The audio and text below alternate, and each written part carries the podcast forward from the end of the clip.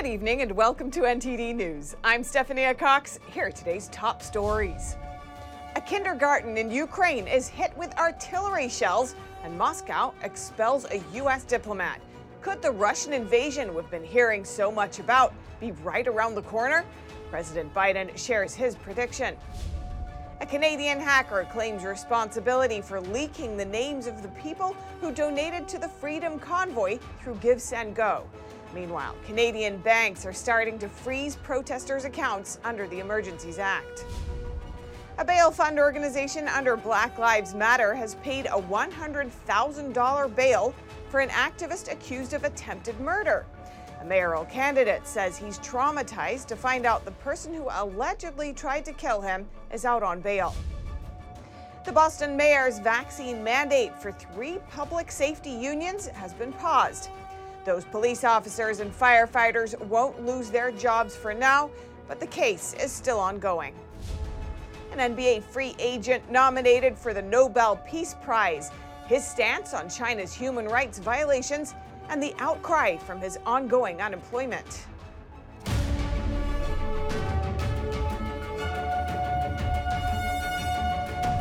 A kindergarten in Ukraine was struck by artillery shells today, wounding civilians.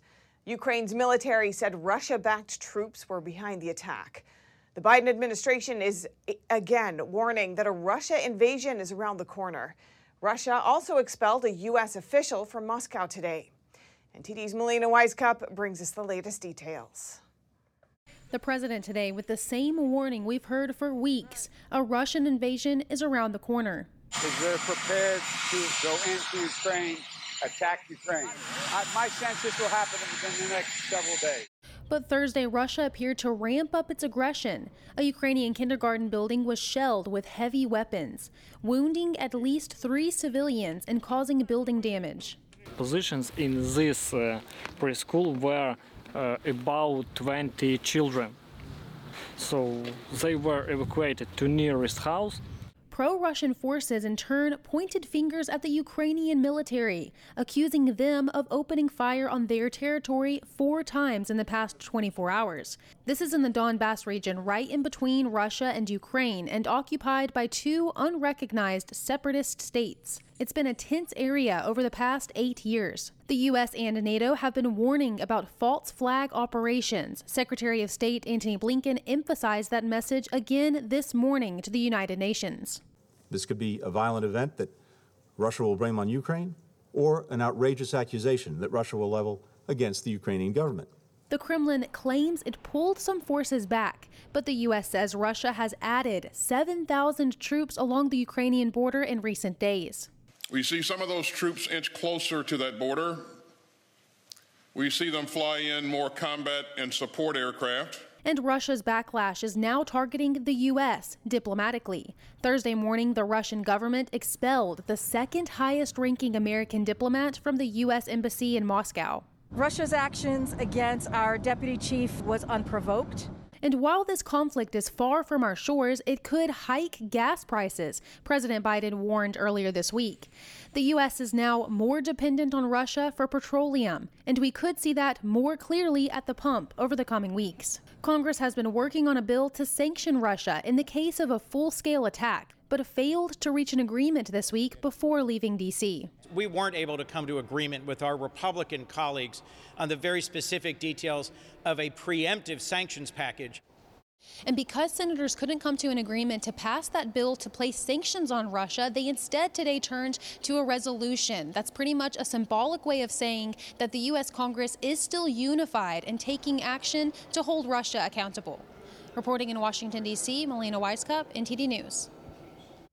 Hundreds of Canadian truckers are bracing for a possible police crackdown as they protest against COVID nineteen restrictions.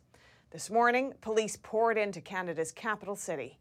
N T D's Chenny Wu brings us more. There's over one hundred fifty plus police cars, uh, prisoner transport wagons.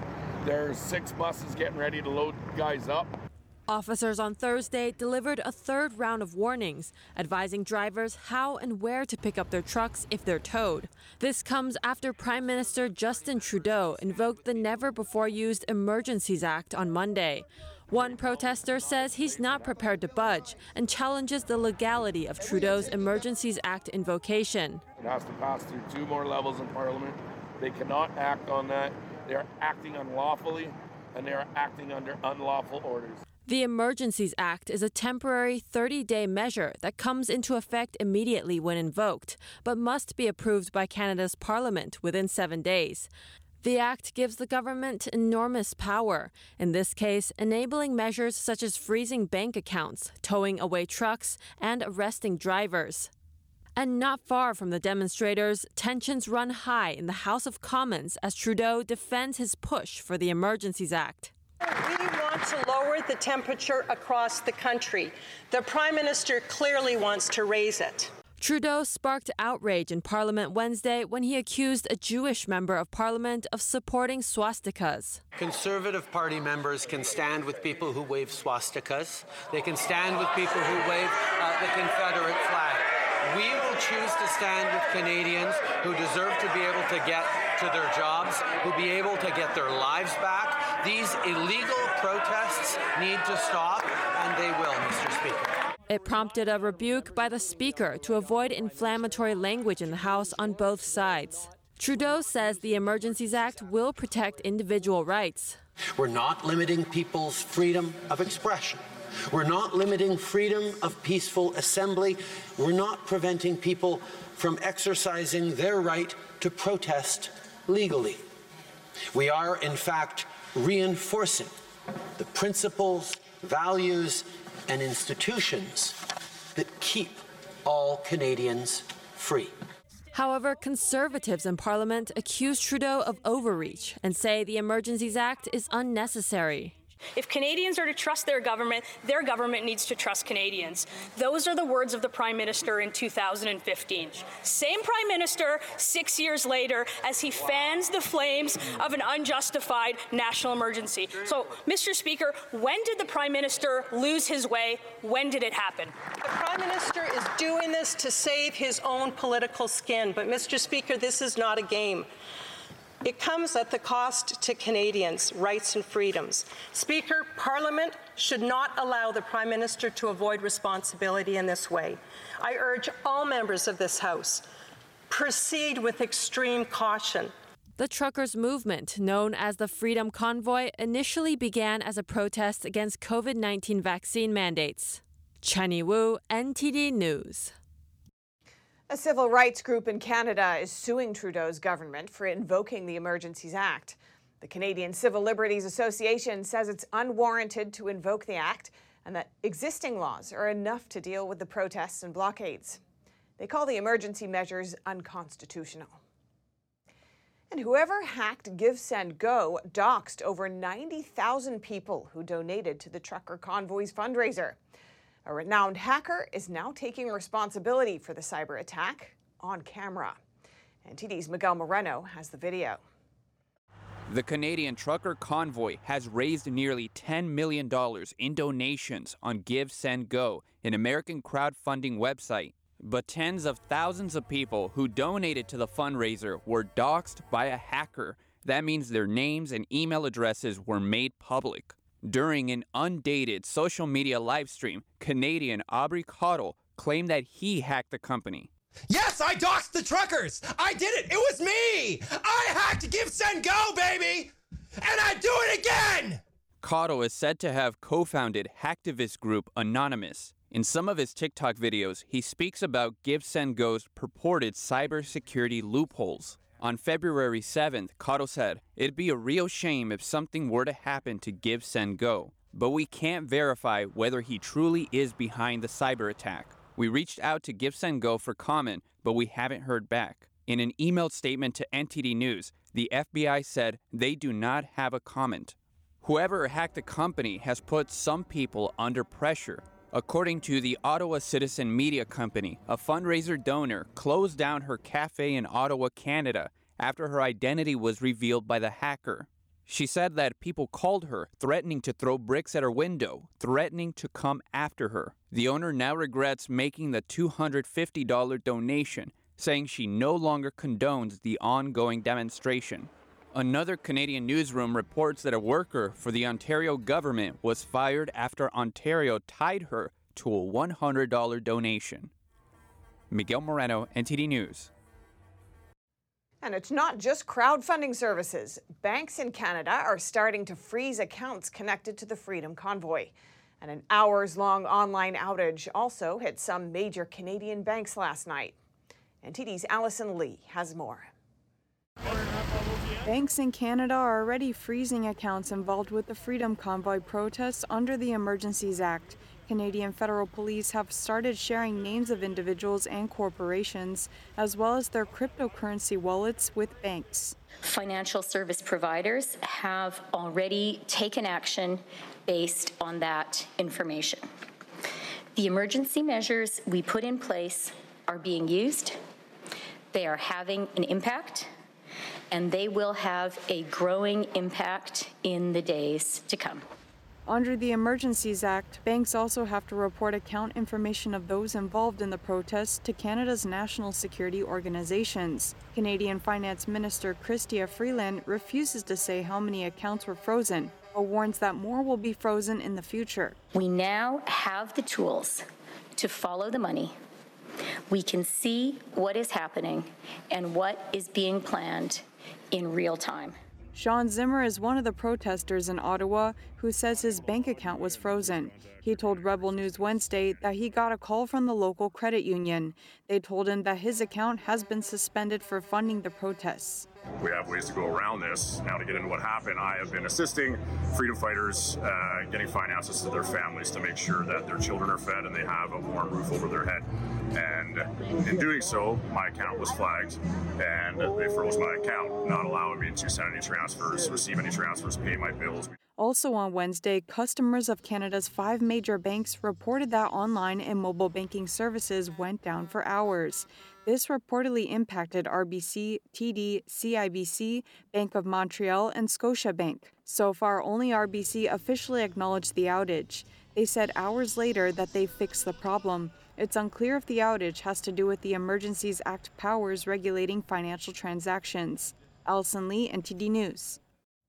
A bail fund organization under Black Lives Matter has paid a one hundred thousand dollars bail for an alleged attempted murderer, Quintez Brown. Brown allegedly went to the office of a Louisville mayoral candidate and opened fire. N T D's Jason Perry has the story.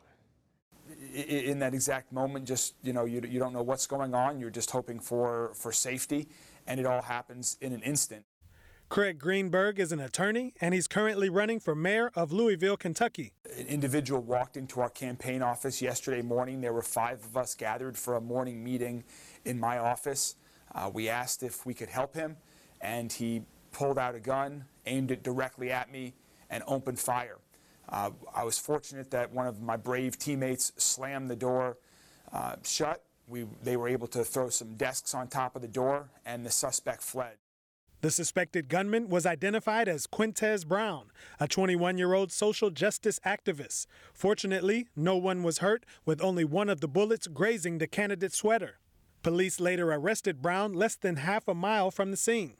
He was charged with attempted murder and four counts of wanton endangerment, and he pleaded not guilty to all charges. Two days later, a Black Lives Matter bail fund organization paid Brown's one hundred thousand dollars bail, and Brown was released on house arrest. Brown's attorney said Brown has serious mental issues, along with no criminal history. Senate Minority Leader Mitch McConnell pointed to a potential double standard and how this story will be covered. I'm confident that if activists claiming to be conservative tried to assassinate a politician, whatever his mental state, the media would open a twenty-four seven national conversation about rhetoric on the right. Somehow, I doubt attempted murder by a B L M activist will get that same treatment. Investigators said Brown appears to have acted alone, and the motive remains under investigation. For his part, mayoral candidate Greenberg says he was traumatized after finding out the person who allegedly attempted to murder him was just released on bail. Jason Perry, N T D News, New York. A COVID nineteen vaccine requirement for firefighters and police officers has been paused in Boston. But the case is ongoing, and there's still a chance these union workers will need the vaccine if they want to keep their jobs. N T D's Miguel Moreno has the story. Boston Mayor Michelle Wu set a January vaccination deadline for city workers, but that policy's been blocked by a judge who sided with three police and firefighter unions. The judge says a pause is favorable because unions and the public could suffer substantially if workers are fired, and that a pause would do little to harm the city's public health interests. According to the mayor's office, more than ninety-five percent of the public workforce is vaccinated. Wu's spokesperson said they're disappointed by the judge's pause, that they're reviewing it, and that city workers and residents deserve to be protected. The unions accused Mayor Wu of wrongly dismissing a test or vax agreement they had with the city by issuing the now pause requirement. The pause is in effect until the union's lawsuit is resolved. Miguel Moreno, N T D News. The Florida State House passes a bill banning abortions after fifteen weeks of pregnancy. Republicans support the bill, saying it protects the unborn. Democrats are against it, saying it places an unnecessary burden on women. Currently, Florida law allows abortions up to twenty-four weeks of pregnancy. Arizona and West Virginia also passed bills this week banning abortions after fifteen weeks. And on Wednesday, the head of the F A A, Stephen Dixon, announced he is resigning. He cited family separation during the pandemic as the reason for his exit. Transportation Secretary Pete Buttigieg described Dixon as a steady and skilled captain. Recently, the F A A has been criticized for its handling of questions surrounding five G interference with aircraft. Dixon will officially step down on March thirty-first. And Hillary Clinton is back in the spotlight. She addressed the new New York Democratic Convention today. This amid allegations from Special Counsel John Durham. N T D's Iris Tao has more. Clinton! Hillary Clinton makes a comeback to the main stage, speaking Thursday at the New York Democratic Convention. I intend to work my heart out to elect Democrats up and down the ticket this November.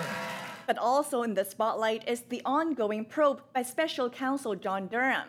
In a court filing last week, Durham alleged that the Clinton campaign hired a tech company to establish a false narrative linking then-candidate Donald Trump to Russia. Clinton, however, is dismissing it. It's funny, the more trouble Trump gets into, the wilder the charges and conspiracy theories about me seem to get. Also on the move is Michael Sussman, the attorney for the Clinton campaign. Sussman filed a motion on Thursday seeking to dismiss Durham's charge against him. His attorneys say that Sussman did not make any false statement to the F B I and that the indictment is only about an entirely ancillary matter. Well, I think it's uh, terribly flawed. The law professor Juscelino Colares says the argument is unlikely to stand. That he did, that he in fact made a false statement by not disclosing when he was prompted or asked whether he was acting on behalf of Uh, uh, the uh, Hillary Clinton's uh, political uh, campaign. Or how likely do you think that it will actually get dismissed? Uh, to be very honest, uh, knowing the reputation of uh, Special Counsel Durham, I think it's extremely unlikely that this will be dismissed. Meanwhile, forty-six Republican senators are now urging the Department of Justice to stay independent and give all the resources that Durham needs to proceed with the investigation. Reporting in Washington, D C, Iris Tao, N T D News. Coming up, an N B A free agent nominated for the Nobel Peace Prize, his stance on China's human rights violations, and the outcry from his ongoing unemployment. And people working remotely are enjoying it, according to studies, but it could end up hurting their careers. That and more here on N T D News.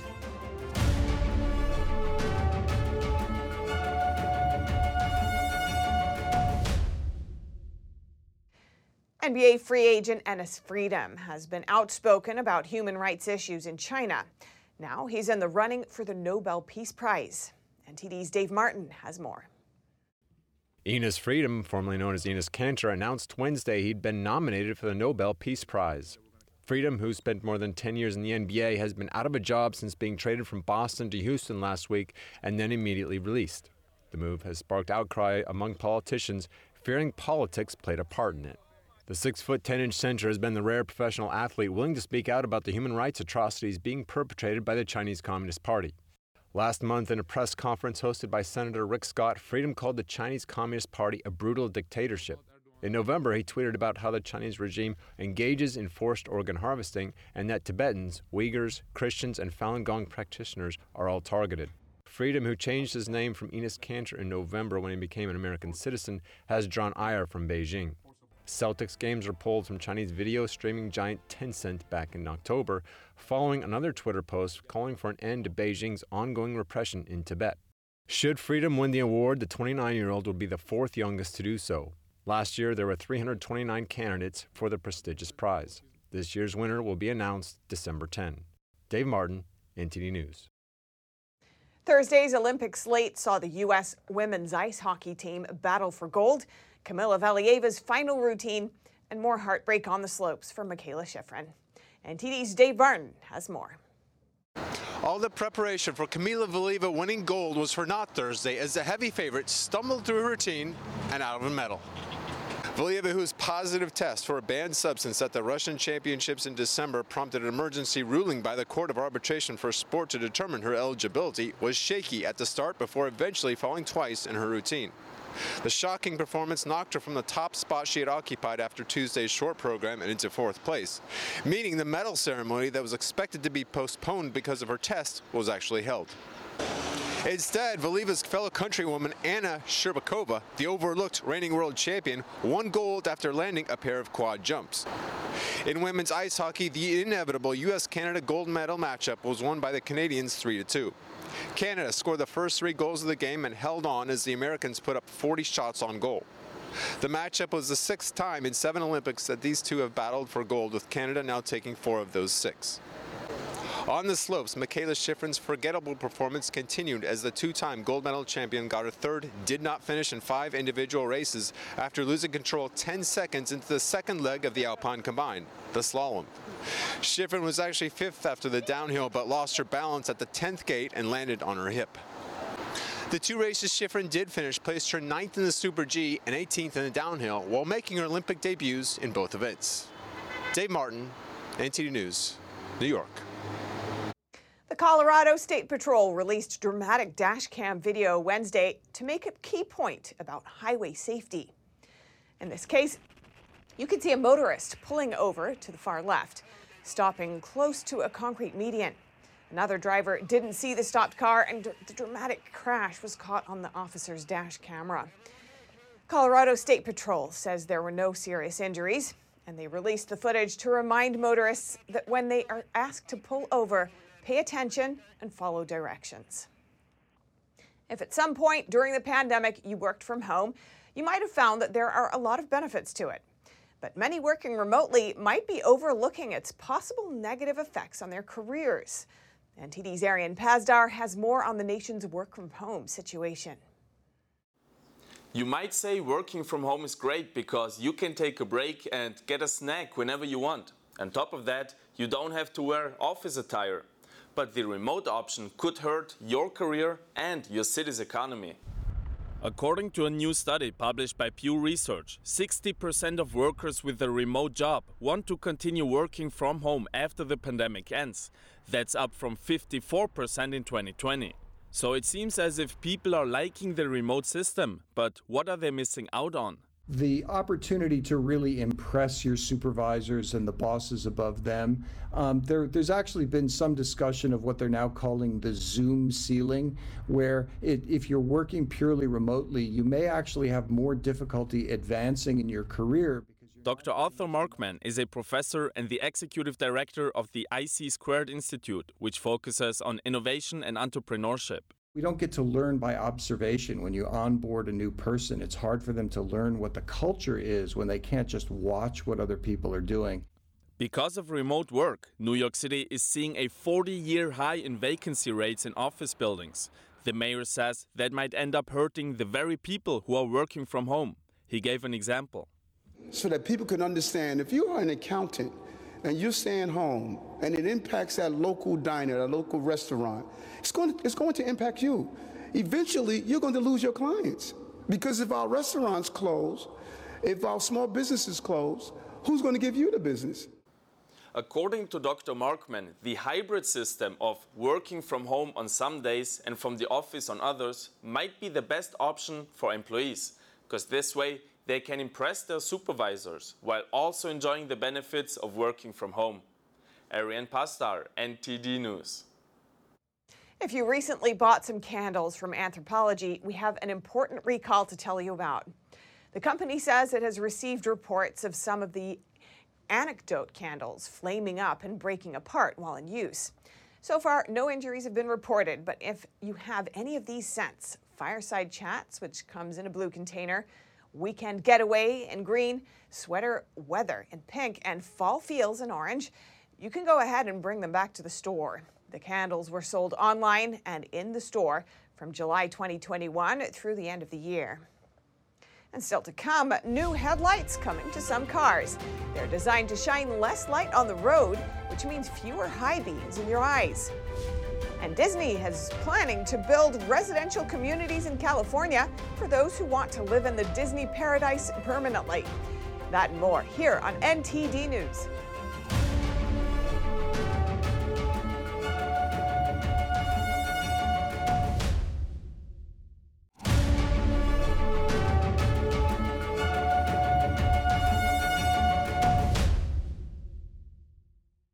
Do you ever struggle to see because another driver's high beams are shining in your eyes? Well, that problem could soon be a thing of the past. Automakers will now be able to install adaptive driving beam headlights on new cars. That's according to a ruling from the Department of Transportation's National Highway Safety Traffic Safety Administration. The new lights are designed to shine less light on occupied areas of the road and more light on unoccupied areas. They're useful for highlighting pedestrians, animals, and objects without reducing the visibility of drivers and other vehicles. The ruling satisfies a requirement in the bipartisan infrastructure law. And Tesla cars facing a safety probe again, this time over claims that some cars unexpectedly hit the brakes while driving at highway speeds, something called phantom braking. The National Highway Traffic Safety Administration says the models in question were equipped with Tesla's autopilot system, which lets the car steer and brake automatically. According to the agency, people told them their cars came to a brake without any warning, and often more than once in a single trip. No crashes or injuries have been reported in connection with the complaints. It's not the first time the N H T S A has investigated Tesla's autopilot system.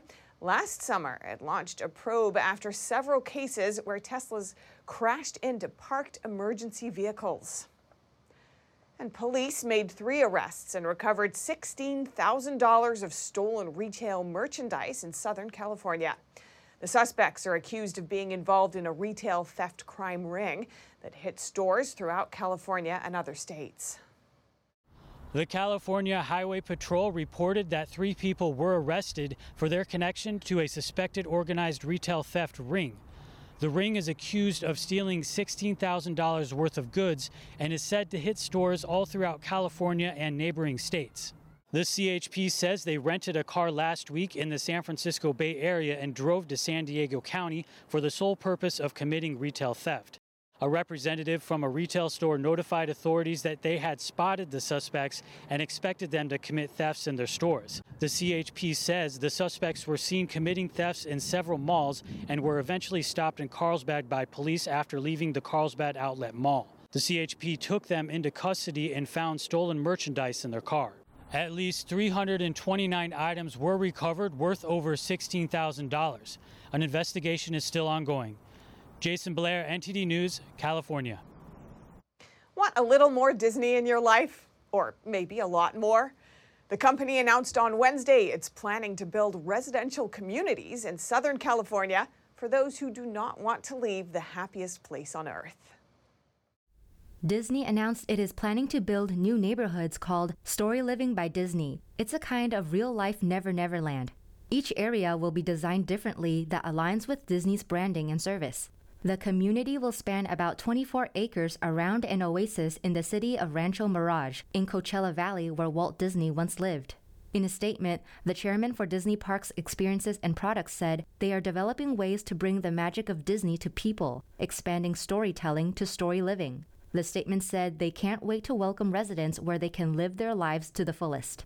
Trained Disney cast members will provide guest service to operate the residential communities. There will also be neighborhoods for residents over the age of fifty-five. There will be a club membership for special experiences year-round, like wellness programming, live performances, cooking classes, seminars, and more.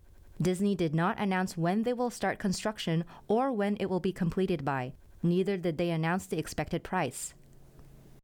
Virtual reality company Roblox didn't impress investors in its latest quarter, and it's the first major metaverse company to go public. So what are the major obstacles preventing the metaverse from becoming the future of the internet?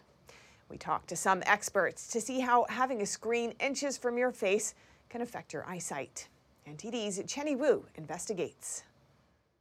Shares of metaverse company Roblox plummeted and remained low after they missed estimates. Their net loss of twenty-five cents per share was worse than estimates of thirteen cents per share. Roblox is the first major metaverse company to go public. We need time. Amir Borzorgzadeh is the C E O of Virtuleap, which creates brain training games. Borzorgzadeh says developers require many years before they can achieve Mark Zuckerberg's vision that the metaverse will be the successor to the mobile internet. And there are many obstacles to that vision, such as the current technology and health concerns. What can you play on a smartphone? That's pretty much what you can play on a V R device right now. Borzorgzadeh says the graphics are currently very limited because developers have to factor in spatial input, and there's no way you can compare them to the graphics on a P S five. Toggling between the real world and a virtual world today, they're very uh, clunky, they're very cumbersome. Bob Bilbrook is the C E O of Capture, a business consultancy. Bilbrook says headset weight is another factor, but that the technology is constantly improving. Groups like Qualcomm and others are working on chips that can process a lot faster also. And as V R headset sales increase, health concerns abound. At the current stage that we are on, these devices shouldn't be used, in my opinion, longer than an hour per day. In fact, I would say like these are great devices for twenty minutes per session. Until we get better devices, motion sickness and eye strain are some reported problems. In regards to the impact on eye health, one expert says, we shouldn't set off uh, any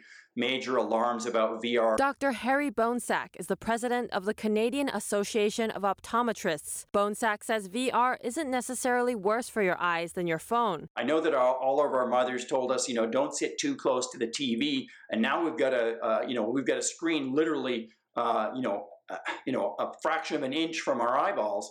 Um, is that harmful? I don't think we can say that it is. I think uh, it's likely that it's not harmful. Bonesack says the blue light coming from the screens isn't itself a cause for concern, and it's really what the eyes themselves are doing that may cause strain. Chenny Wu, N T D News. Up next, Japan may be at a turning point when it comes to countering its communist neighbors. The country's self-defense policy could expand to include striking enemy military bases, but only when it's necessary for self-defense. And a deadly mudslide in Brazil has killed over one hundred people. Residents and rescue crews are still searching for survivors. Find out more on N T D News.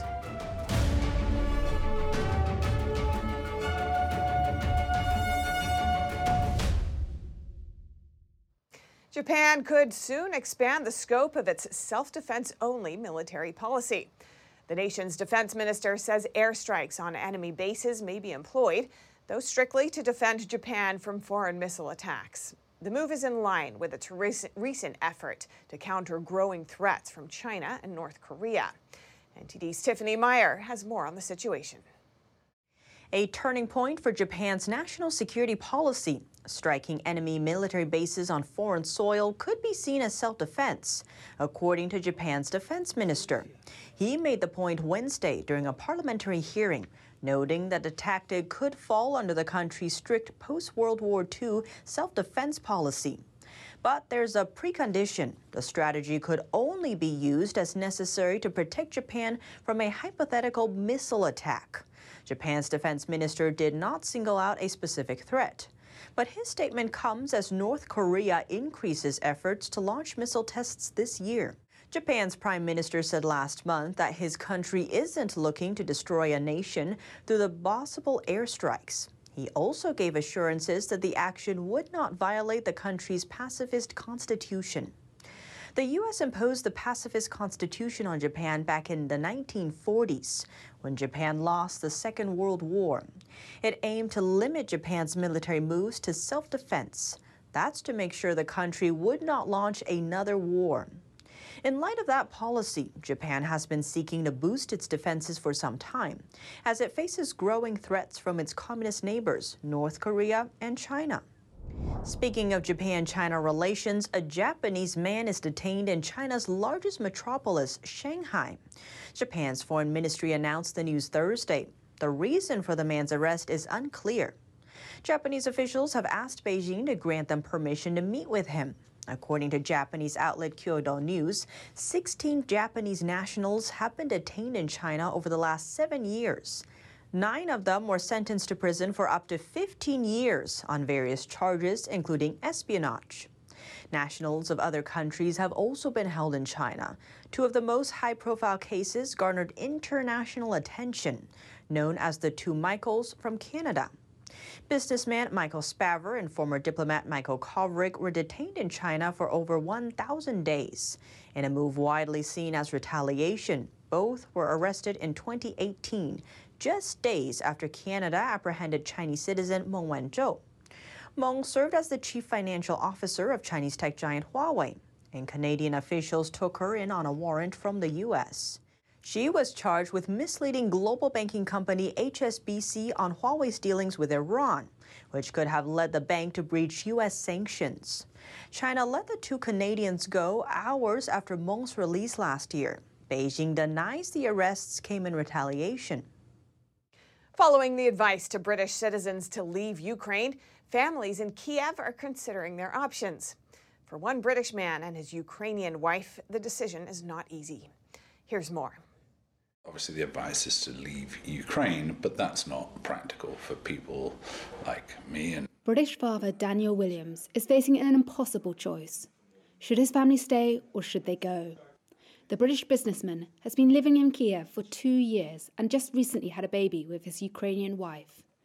But with the threat of a Russian invasion, he's now preparing to move his family out of Ukraine's capital. We weren't going to do anything. Uh, my Tanya is as tough a Ukrainian lady as you'll find, and she is of the mindset, this is her country, this is her city. But when you have a child, when you have a young baby, you can't just pack up at a moment's notice. You can't hitchhike, scrap and fight your way out of a, of a city. So we decided on Friday night, after the U S and the U K advice came out to leave Kiev, we decided that at least we needed to get to a safer area within Ukraine, uh, at the very minimum. Uh, whether it meant leaving the country or not, we will decide as we see how the situation unfolds.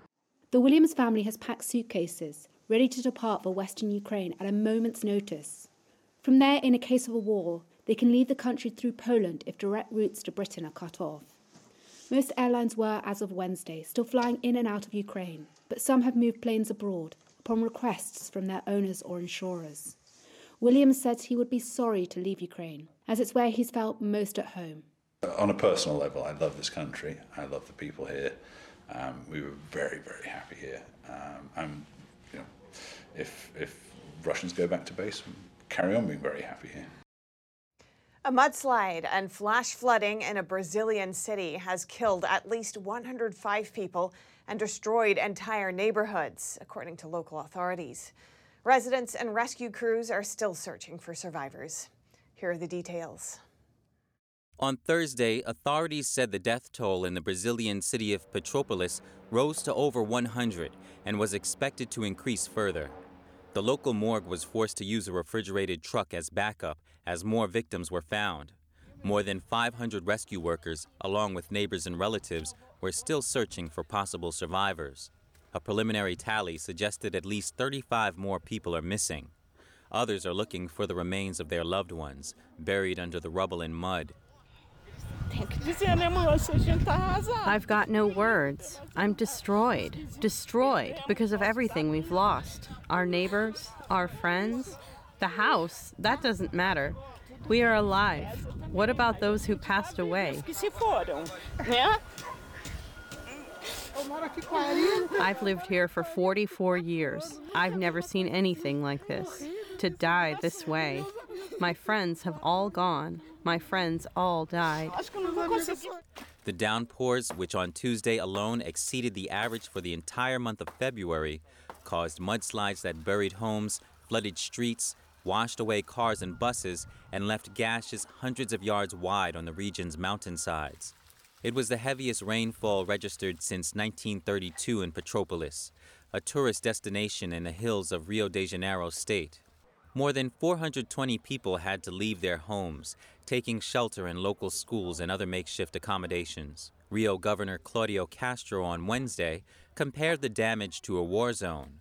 Brazilian President Jair Bolsonaro has promised to help the region and said he would visit the affected areas on Friday on his return from an official trip to Russia and Hungary. Since December, heavy rains have triggered deadly floods and landslides across much of Brazil. A wildfire in northern Argentina has devastated over a million acres of land. Firefighters and residents have been battling the blaze for weeks. That's as several South American countries have been hit by a drought. Here's more. A wildfire has spread to cover around six percent of the Corrientes province in Argentina. That's nearly one point three million acres of land. On Wednesday, the local government reported fifteen active outbreaks. Firefighters are working to bring the fire under control, and residents evacuated from their houses and a hotel near the provincial capital as a precaution on Tuesday. Local T V images show people trying to help herds of horses and cows flee the fire as the flames destroy the vegetation. The president of the Rural Society of Corrientes told local media that he hopes for strong rains to douse the blaze. He also says that the fields eventually will recover. Corrientes produces farm products including citrus fruits, rice, tobacco, yerba, cotton, livestock, and timber. Argentina is in the midst of a second consecutive La Niña, a weather event that typically brings less rainfall to its central agricultural regions, which are key to the country's exports and foreign currency revenues. Rainfall levels in the coming weeks will be critical. Fears over the drought in Argentina, Paraguay, and Brazil have been driving up global grains prices.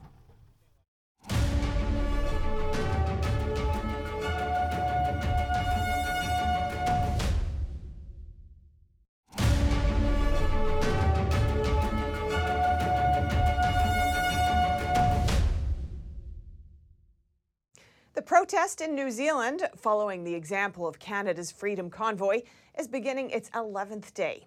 And while some call the demonstrations aggressive and intimidating, the protesters say they're promoting an atmosphere of love and unity. N T D's Grace Coulter has the story. New Zealanders protesting pandemic measures and restrictions in the nation's capital of Wellington are entering their eleventh day, and they're showing no signs of leaving. A sea of tents covers the lawns of Parliament Hill, and the protest is now being called by some Rhythm and Government twenty twenty-two. This is a reference to the New Zealand music festival Rhythm and Vines, because the protest has essentially turned into a mini festival of its own. The government, on the other hand, is calling the protest an occupation and says it's illegal. Police estimated Wednesday that over four hundred vehicles remain parked in several streets along the Parliament grounds, causing blockades. This protest was inspired by the self-described Freedom Convoy in Canada, and there are many parallels. Just like in Canada's capital, dancing, singing, loud music, barbecues, cotton candy, and bouncy castles can be seen here. The protest has been accused of having muddled messaging and not being clear about what exactly the protesters are demanding. Here's how this protester, who's also filming the demonstration, summed up the movement. We're here for a purpose, remember? We're here for our freedom. We're here to end the mandates. We're here to stand for truth. We're here to repeal the COVID acts. But at the heart of it all, we're here to connect and bring Kiwis back together again. Just over a week ago, it appeared that the protest might come to an end. Around one hundred twenty protesters were arrested for trespassing or obstruction after the House Speaker closed the Parliament grounds. The police response drew criticism, and some officers were accused of using excessive force on protesters. This accusation was denied by the Wellington District Commander, who said police acted fairly and professionally. But this approach to ending the protest didn't have much of an effect. House Speaker Trevor Millard then came up with other methods to move the protesters along, like turning on the ground sprinklers. And when that didn't work, police blasted music like Baby Shark, the Macarena, and Frozen's Let It Go on repeat. But both of these attempts just seem to result in muddy dance parties. You know I'm just telling you this, because I love you, brother. And protesters continued to show up. Protesters earlier this week sent a letter to senior politicians asking for an urgent meeting. The House Speaker responded by stating that politicians won't speak with the protesters until several conditions are met. Vehicles blocking streets would have to be cleared and unauthorised structures removed, and what he called the intimidation of city residents would have to cease. But some politicians are urging the government to state a clear plan, detailing how they will de-escalate the protest and when they will end the country's mandates and restrictions. Grace Coulter, N T D News. C C T V footage captured images of a boy distracted by his phone, falling into a storage hole and being saved by a pile of boxes. Footage captured on Monday shows the boy walking inside a mall in central Istanbul with his mobile phone. Meanwhile, another worker dropped packages into the storage hole. The boy, who was texting while he walked along the corridor, slipped down the hole as the worker who left the lid open panicked. C C T V footage from the storage showed the boy miraculously falling onto the boxes and being saved without a scratch. And a special exhibition opening today at London's British Museum taps into the fascination surrounding one of the world's most famous prehistoric monuments. N T D's Neil Woodrow speaks to one of the curators at the opening of the World of Stonehenge. There's more to Stonehenge than a stone circle on Salisbury Plain. More than four hundred thirty items from the U K and Europe form what the museum says is a once-in-a-lifetime spectacle. The centerpiece is the loan of a four thousand year old Bronze Age timber circle called Seahenge, also known as Stonehenge of the Sea. Stonehenge is situated in the south of England. It was constructed with what's known as blue stones from West Wales and is a site that becomes important at summer and winter solstices. But at this exhibition, it's all the other items on display that shed light on its mystery. One of the curators at the British Museum, Neil Wilkin, tells us about why the exhibition has brought these items together. So Stonehenge can seem quite an isolated monument, you know, um, almost sort of out of time and out of place.